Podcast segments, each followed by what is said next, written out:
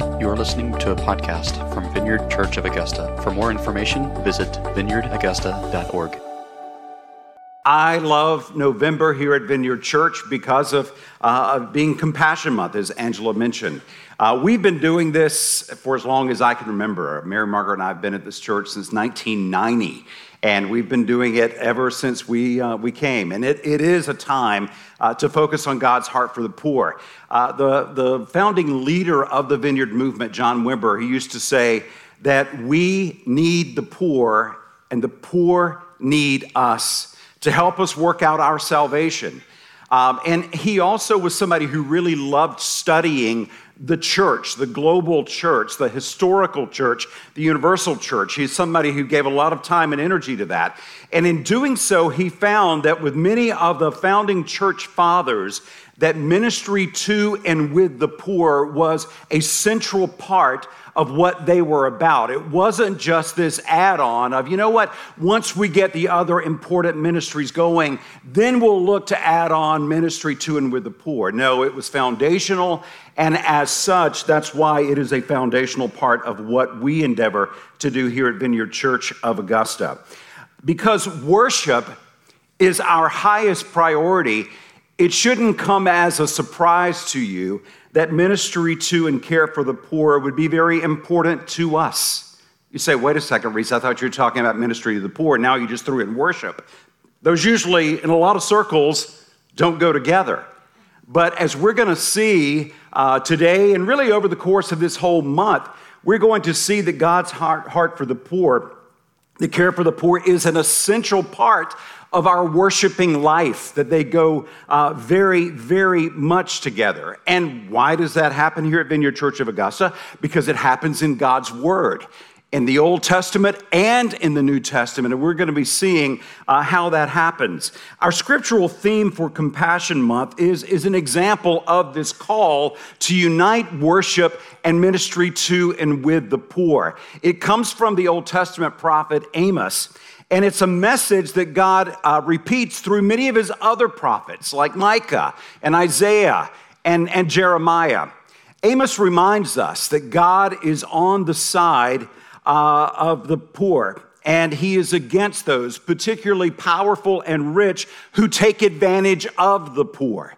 And so Amos, he delivers an announcement from God to the children of Israel that, that they are on the verge of being wiped out by God because uh, there's no justice for the poor and the powerless in the land. And Amos delivers this message that God doesn't delight in their worship sacrifices at all. In fact, he has disdain for them. He can't stand them. He, he detests them because they're not showing justice and righteousness in, in their everyday life, in the marketplace, in the courts in, in their everyday lives. So, if you've got your Bibles, we're going to look at the theme this morning. God doesn't want one of these, our worship, without the other care for the poor. I'm going to begin with Amos chapter 5, verse 21. That's the context that we find uh, God delivering this message through the prophet Amos. God says through Amos, I hate, I despise your religious festivals. Your assemblies are a stench to me. Even though you bring me burnt offerings and grain offerings, I will not accept them. Though you bring me choice offerings, I will have no regard for them. Away with the noise of your songs. I will not listen to the music of your harps, but let justice roll on like a river, righteousness like a never failing stream. This is what God wants. This is his heart. He wants justice and he wants right living or righteousness, not just religious ceremony for the sake of religious ceremony. That's a waste of our time and it's a, displeasure to God. But what he wants is these coming together. He wants us to, yeah, come together, worship him, but also let the outflow of our life being care for the poor and a desire to see justice and his righteousness carried out in our world. And this morning, that's what I want to talk about pairing justice and righteousness. This is what God wants, and this is what we want to set our hearts and ask the Holy Spirit to come and do in us and with us and through us, not just this month, but throughout uh, the whole expression of Vineyard Church of Augusta. Would you guys join me in praying for this this morning? Holy Spirit, we love you. We welcome you. We thank you for your presence. Come, Holy Spirit, and do your good work in each of our hearts and minds. God, we ask that you would come and form in us your heart for the poor, for the disenfranchised, for those who are um, powerless, those who are on the fringe. God, we just want your heart for all of humanity, including the poor. So come and do that in us and with us this morning. We, we just uh, set aside this period to focus on your heart, Lord God. And then, Lord, let us just live this out every day of our life throughout the rest of the year. Uh, Lord, just uh, I ask that you would use my words, that they would express your heart, not just my sentiment, but Lord, your heart this morning. Open us up to all that you have for us this morning, this month. We love you, Lord. Let your kingdom come, we pray in Jesus' name. Amen. Amen. So, as I said, care for the poor is an essential part of the worshiping life. And worship that pleases God calls for a right relationship with Him and also right relationship with, with others, including the poor. Uh, throughout the Bible, God calls us to, to both, not just an either or, but both. I mean, look at the Ten Commandments. If you break down the Ten Commandments, the first four focus on that vertical relationship between us and God. And then the second half, or the, the last six, focus on our relationship with one another. Uh, when Jesus was here on earth and he was asked, Hey, Jesus, what is the greatest commandment? He said, Hey, it's to love the Lord your God with all your heart, mind, and strength. And the second is like it love your neighbor as yourself. The vertical, the horizontal, both happening. Uh, God wants justice and righteousness to saturate all of our relationships and interactions with Him and with all people, including the marginalized and the disenfranchised. Now, the Hebrew word for justice is, a, is mishpat, which refers to like a restorative justice, setting things right. And it's not just enough, according to uh, this word uh, mishpat, it's not just enough for us to say, oh, that's really bad about the poor. That's really sad. I feel really bad about that. And then go on our merry way. That's not what this is at all. It, it is about um, just going a step further, that justice is actually seeking out vulnerable people who are being taken advantage of and, and choosing and giving our time and energy to actually help them. It, it begins with the biblical foundation that every human being, every person, is created in the image of God. And God has purpose for their lives. He loves them. They have value because they're made in the image of God. And so, therefore, they should be treated with dignity and respect and fairness, no matter what they've done or what they haven't done, no matter how much power they have or power they don't have, uh, or money they have or money they don't have. Taking steps to advocate for the vulnerable and changing social structures and systems to prevent injustice. That's what this word mishpat really brings about. And we're going to talk more next week about how this can be fleshed out and should be fleshed out at our everyday lives. But let me just say this because we have an election coming up this Tuesday, and I hope all of you who haven't voted already, I hope that if you're registered to vote, that you will be voting, that you'll take steward this, uh, this responsibility that you've been given very well. And I hope that you'll pray about it. I hope that you will uh, study the candidates and, and, see, okay, where do they line up in terms of uh, the values that I have? Hopefully, the values you have as a follower of Jesus, and, and pray about that and vote accordingly. God wants justice, and He wants justice paired with righteousness, which is more than just the idea of, hey, I just want to be good. Well, I just want to be a good person. That's that. It's so much, so much more than that. The biblical Hebrew word for righteousness is tzedakah. Uh, it is a is right relationship, an ethical standard that refers to right relationships with God, but also between people, and and it's about treating others as they are made in the image of God. That I value you because you're made in the image of God, period. It's not about, okay, I'll value you if you value me, some sort of, you know, kind of uh, reciprocal relationship like that, or it's, I'll value you because of what you can do for me.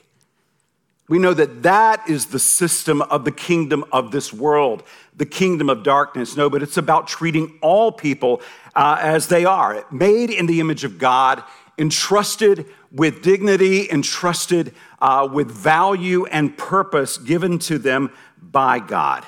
This is the message that, that God had his prophets like Amos and Isaiah tell Israel over and over that unless these proper relationships are maintained both vertically with God and horizontally with humanity, uh, then unless that happens, uh, that things are not going to go right. Things are not going to go right uh, for, for Israel.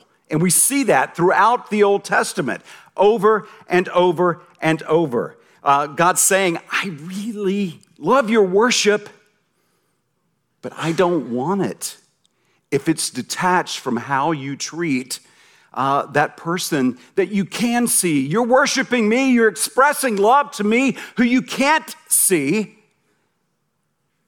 But that person that you see in your neighborhood whose house is falling apart, whose car hasn't been moved in months because it won't start. Um, I love that person too, and I want you to love that person. And I want you to care enough to maybe go and see how they're doing.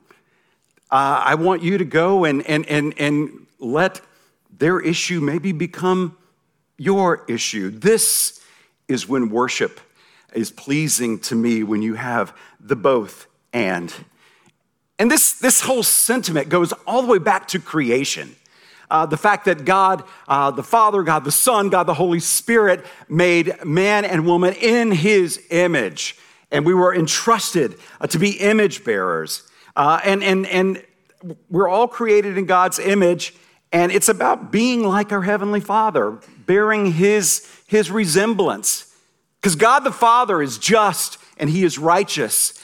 And he calls us as his children to, to carry out this righteousness and to carry out this justice, to bear his likeness. So after Adam and Eve sinned and relationship with holy God was, was severed, God still desired to have a people.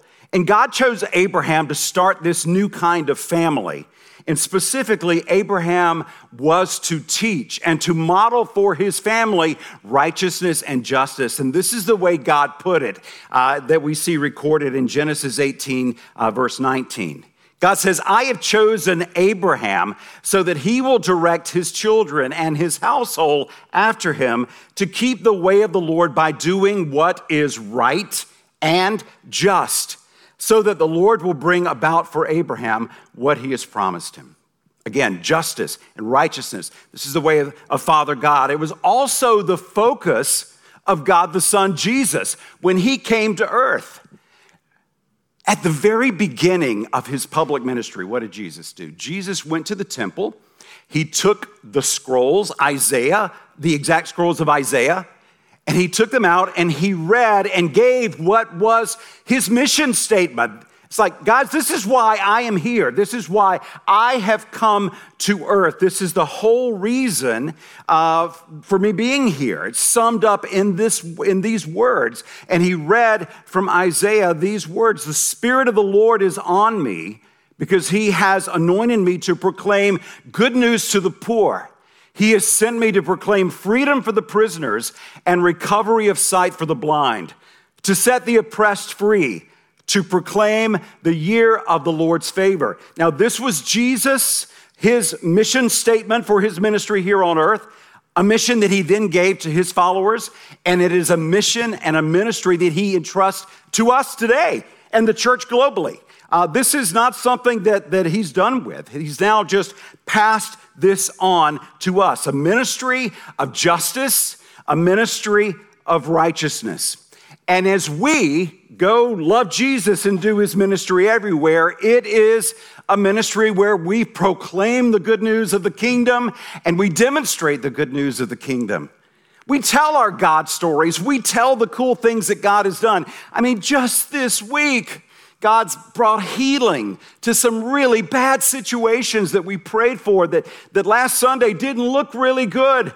And, and thankfully, some of, those, some of those people that were in, hosp- in hospital rooms, in ICU units, where they weren't very optimistic, got to go home yesterday and Friday. Praise God. Yeah. So it's telling those God stories. It's telling how God saved your marriage and brought healing and reconciliation to relationships that were damaged and broken. So it's proclaiming that. It's sharing about how you can become a follower of Jesus with someone who doesn't have a relationship with God through Jesus Christ. But it's also demonstrating it. It's praying for the sick. It's in the context of your everyday life. Maybe you're having a conversation with a friend you haven't seen in a while. Uh, you run into them at the gym, and God gives you just this impression, this word of encouragement to, to share with them, uh, what we call spiritual gifts. Paul talks about those in First Corinthians. And we just share it, we offer it, you know, just as a means of encouragement, as a means of comfort, as a means to strengthen. It's about doing that kind of stuff. It's about seeing someone who's sitting outside of a TJ Maxx and they, it's cold. It hadn't been cold yet that much this year, but it's cold. And they don't have any shoes or socks. And you've just gone in and found a great deal on a, a fun shirt. And you come out and you see this person, and okay, Lord, what do I do? It's like, well, you ask them, what do you need? How can I help you? And they're like, I could really use some socks. And you go in and you get them and you bless them and say, hey, can I pray for you? And you pray for them, and then they turn around and said, hey, can I pray for you? And you're like, you bet you can.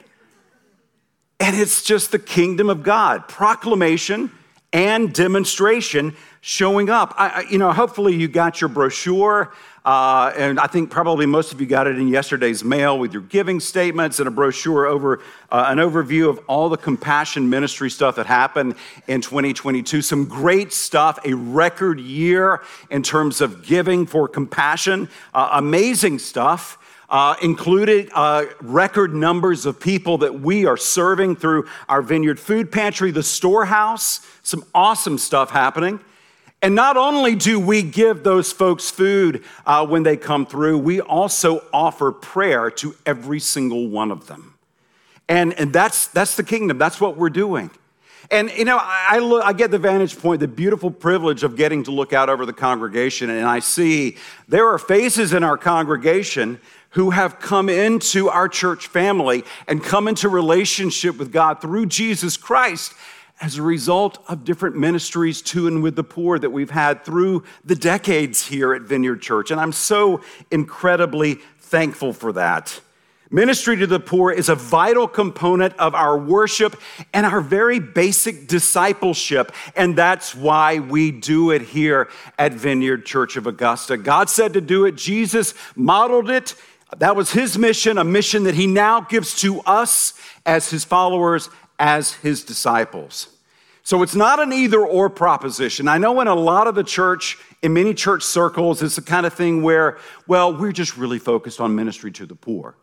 And where others say, well, no, we're really just about sharing the gospel because, you know, really ministry to the poor is just like rearranging the decks, uh, deck chairs on the Titanic. I mean, really, that's all it is. Seriously. I mean, that's the sentiment in some. And it's like, wait a second. Why do we think it's an either or? Why do we think, where, where does Scripture give us the notion that it is an either or proposition? Our God has called us to do both. It is a vital part of our true worship expression to do both. God wants both compassion toward the weak and holiness towards Him. This is a vital part of us becoming more and more and more like Christ. Jesus' half brother James uh, who became the leader of the church in Jerusalem, he wrote this. It's, it's just so, again, a powerful reminder of the vital role of, of the worshiping life, including ministry and care for the poor. He said this religion that God our Father accepts as pure and faultless is this to look after orphans and widows in their distress and to keep oneself from being polluted by the world. It's not a, okay, God, I'm working, I'm serving in the food pantry once a month, and that should be enough. I know my sex life is not what it should be, but hey, I'm serving the poor. God's like, no, I, I want both. Out of my love for you out of my goodness, out of my desire that you would experience my best and the world would experience my best. I want both. I want both of these. This, well, God, you know, I, I sponsor a Compassion International child every month, which is an awesome thing. So a little gossip really won't hurt now, will it? No, God wants both. He wants uh, a, a, mouth that doesn't speak gossip, and He wants us to be generous toward uh, the orphans and the widows. It's, it's, it's a both situation. I want both. I, these are really loving and good things that I want to see manifest in your life, and I'm calling you to it. Justice paired with righteousness. And so, again, our theme for this month let justice roll on like a river, righteousness like a never failing stream. And uh, uh, this is the way that a 20th century Scottish theologian uh, by the name of John McFadyen, this is the way he paraphrased our theme for this month. He said, Let justice run through society unimpeded by avarice, which means intense greed for all of you preparing for the SAT, okay? Let justice run through society unimpeded by avarice or selfishness or cruelty. Let it roll on without hindrance like the waves of the sea. Let it roll on unintermittently all the year round, whatever be the political weather. Let it roll on like a perennial storm, which even in the fiercest heat of summer never dries up. And that's why we keep doing ministry to and with the poor. It is not about building a church. It is not about growing a church. It is not about being fashionable. It is not about being the, the, the, hot thing in, in church growth or, you know, in terms of what people are looking for. No, we do it simply because God has said, This is the heart that pleases me. This is the kind of worship that I am looking for that, that honors me, and this is what we do. Regardless of cultural trends, political tides, we love God and we love others. We serve God, we serve the poor, and we serve the poor in response to God's love, not in any way, shape, form, or fashion to try and earn God's love. Because justice is a manifestation of God's love. We cannot begin to have a, an understanding of what justice truly is apart from sin, recognizing what sin does to us and how it impacts our relationship with God. Because sin embodies everything contrary to God's holy nature, and sin is offensive to God, okay? It is. It is offensive to God. Our sin is a crime against God and justice demands a penalty of death and separation from our holy God because of sin. But I'm also so thankful that righteousness is a manifestation of God's love, and God sent his holy, perfect Son, Jesus, to earth to pay the penalty for my sin and your sin and the sin of all humanity. He did that for us so that we through Jesus' life, his life, his death, his resurrection, that we could know the righteousness of Christ for those who are in Christ, who've accepted the gift of salvation that God offers every one of us through Jesus and through Jesus alone, that we can be righteous, that God looks at us when we are in Christ and he sees us just as he sees his perfect, holy Son, Jesus completely righteous. And that is good news for all of us. And if you're here this morning and you have not yet received the, the gift of salvation that God makes available to us to restore right relationship with Him, you can do it. You can do it this morning. You can do it right in your seat. You can do it with someone praying with you this morning. It's about saying, you know, God, I, I recognize that I am, uh, I, I, have sinned against you, that I am a sinner. I've sinned against you. I've sinned against myself. I've sinned against others, and I want forgiveness of sins. I want right relationship with you, and I want right relationship with others. I, I, I confess my sins to you. And I ask you, Jesus, to come into my heart, to lead my life, to forgive me of my sins, and, and take that away. I receive your gift of love given to me. I'm so thankful that in Jesus, God's justice is in no way, it's not violated, it is not compromised, it's actually fully satisfied. And that is really good news for all of us this morning. And it's, it's what I want you to keep in mind as we come together this morning to celebrate the sacrament of communion.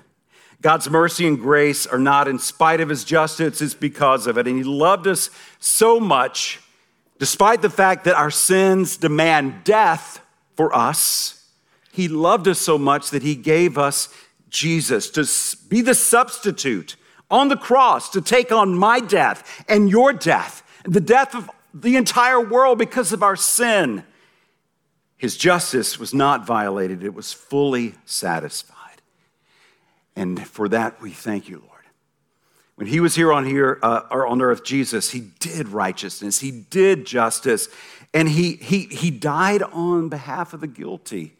He did this over and over again. He offered his life, and now he, he offers us eternal life through his life given on the cross. He offers it for all of us. And so, my question again this morning is if you have not yet received Jesus, what are you waiting for? What are you waiting for? This morning, today is the day of salvation. Today is the day that God wants you to know and experience His love and its richness and its fullness. And, and you can do that this morning. You can do that uh, by confessing your sins and asking Jesus uh, to come into your heart, putting your faith in Him, trusting in Him uh, to be your Savior and the leader of your life.